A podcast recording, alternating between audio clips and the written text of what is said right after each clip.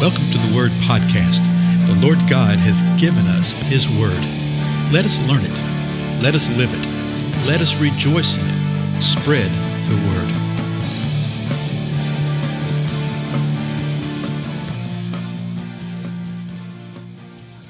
Blessings, everybody. This is Dale. Thank you so much for joining with me today on the Word Podcast. I tell you what, I'm going to take us to a portion of the Scripture today that we have been dealing a lot with in uh, Bible studies that we're doing. You know, normally I do local Bible studies, you know, local gatherings and meetings, and then I do online. But we're in that silly season of early 2020, and uh, whether you're listening to it this podcast contemporaneously, or if you're listening 10 years from now, you'll know about the first part of 2020. Who knows what the last half is going to give us? You know, this is July 2020 right now. But we've been uh, doing strictly things online right now. So, uh, you know, normally I do local Bible studies, I do online Bible studies, and so we're sort of combining them all online. And we've been working through the book of Romans now for, gosh, how long? About nine months, I guess. It's going to take us nine or 10 minutes to finish it. And we're getting close to the end of it. And uh, this last week, we were actually in chapter 12 again of Romans. The first part of chapter 12 uh, tells us how we're to live. Okay, don't be conformed to this world, but be transformed by the renewing of your mind. And then uh, verses uh, four through eight talk about how the Lord has gifted every true believer uh, with gifts of the Holy Spirit. And there's all sorts of debate and argument about that kind of stuff. And there's really no reason to be because the bottom line is this if you're truly saved, you have the Spirit. If you have the Spirit, the Spirit will grant empowerments, gifts to the individual as the Spirit desires and it will be for the benefit of all. It'll be for the benefit of the individual, yes, but it'll be for the benefit of all, particularly what you see in Ephesians 4 of the building up of the body of Christ. And that's the whole point, that's the whole purpose. Well, then, in the balance of chapter 12 of Romans, uh, Paul writes this, and he is just firing off instruction after instruction after instruction of literally how we as believers are to live. Okay, just just the things that we're to do. So I just wanted to read these to us today. Okay, this is Romans chapter twelve, verse nine. Says this: "Let love be without hypocrisy." In other words, don't be a hypocrite, folks. Okay, love one another, but love one another without being hypocritical about it. The next thing it says is abhor what is evil cling to what is good. so the things that are evil, we're to abhor and we're to cling to what is good. How do we abhor evil? Well, one way is what it says right here to, to cling to what is good, know what good is, and hang on to that. Verse 10 Be devoted to one another in brotherly love. This little phrase, one another, you see all through the scripture, uh, the New Testament particularly. I've actually done a whole series, a whole podcast series on that one another. It's one of the earlier series. And he says, be devoted to one another in brotherly love. That shows us what the mortar is that holds us together, that, bro- that brotherly love. But then he continues, give preference to one another in honor. So we are to honor one another, really with with no regard to role and functioning within the body of Christ. So someone may have a functioning role that is high profile and everybody knows them. That's wonderful. Somebody else may have a role and function in doing something behind the scenes that nobody ever sees. That's wonderful and just as needed. And we are to walk in honor of one another, giving preference to one another. Okay? Giving preference, and, and not this uh, getting tied up, uh, well, where you want to go eat. I don't care. Where do you want to go eat? What do you want? Not that kind of stuff but really uh, giving preference and honoring one another and the giftedness that the Lord's releasing.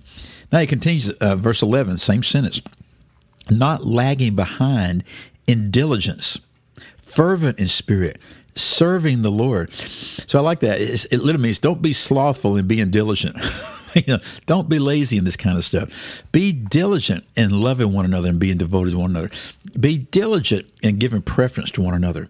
Be diligent in honoring one another. Be fervent in spirit as we are serving the Lord. Realize that everybody is serving the Lord, the entire body. You see that again in Ephesians 4 is how the body is structured and put together. And every, every joint, everything is important. Every little piece, every big piece. Verse 12 continues the same sentence rejoicing in hope, persevering in tribulation, devoted to prayer. So he, he's just firing all these things that we need to be doing, rejoicing in hope. Don't ever forget our hope is not in situation and circumstance. Our hope is in the Lord Jesus Christ. rejoicing in the hope that is yet to come, the salvation is yet to come. Yes, we have been saved at one point in time in the past. We continue to be saved. And we will be saved. You see that within uh, understanding of salvation. He says, persevere in tribulation. Realize that a lot of times people think, well, you know, I'm right with God now, so there's not going to be any hard times. We have been promised that there would be tribulation. We have been promised that there would be persecution. We've been promised the hard times. He says, persevere through it. Be devoted to prayer. The next verse, verse 13, same sentence. Let me look here. Verses 10 through 13 is all one sentence. Contributing to the needs of the saints, practicing hospitality. And so the, he says you need to help meet one another's needs. That used to be a lot more prevalent than it is nowadays. Literally, in a, a generation or two, the church has abdicated its responsibility, its role, its calling, its opportunity of contributing to the needs of the saints. And now we look upon governmental entities to do that type of thing. And we think we're working hand in glove with these governmental entities. We're not. We're not. We've abdicated. We've literally given it over to them. Practice in hospitality, that literally carries the idea of being really, really open to strangers and inviting strangers in. And boy, that is a scary thing to most of us, but it need not be. If the Lord leads you to do this, if He empowers you to do this, because there is a spiritual gift of this hospitality. Now, quickly, let me read these last few verses. He continues to fire all these things. Verse 14 Bless those who persecute you Bless and do not curse. Rejoice with those who rejoice, and weep with those who weep. You know, he's just saying, hey, just be a real person. Don't be a fraudulent person. Be a real believer. If somebody's rejoicing, you rejoice with him. If somebody's weeping, you weep with them, but not in a false kind of way, not a fake kind of thing. If someone's persecuting you, resist that temptation of the flesh to uh, retaliate in the same type of ways. As a matter of fact, the last part of this chapter speaks of that which we're not going to get into right now. But it says, don't take your own revenge. Leave room for the wrath of God because God says, vengeance is mine. So let God do it. Then the last three verses right here be of the same mind toward one another. Do not be haughty in mind, but associate with the lowly. Do not be wise in your own estimation. And he'd already addressed this to some degree earlier in the chapter and a couple other places. You know, don't think more highly of yourself than you should.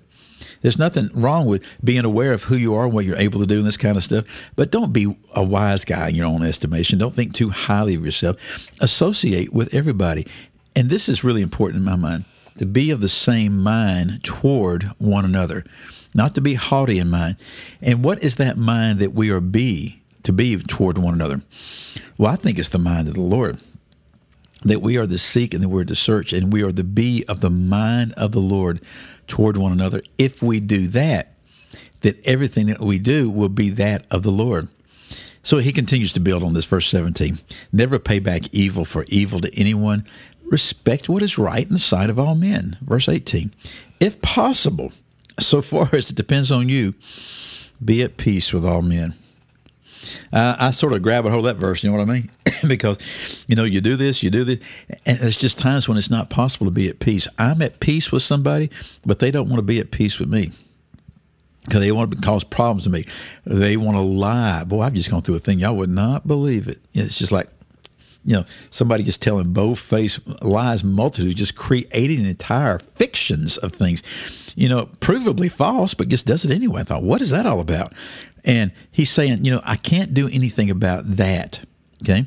As far as possible, it depends on you. Be at peace with all men. We have a choice. I have a choice. I can either be at peace with this or I can get angry and get irritated with this. Don't do that. Be at peace. Intercede for them. Pray for them. Bless those who persecute you. Okay. Speak blessing over them. Speak words of love that do acts and deeds of love and let the Spirit of the Lord do what He does.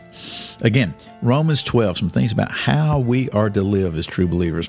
Again, I'm Dale. Thank you so much for your time. I'll see you in the next episode.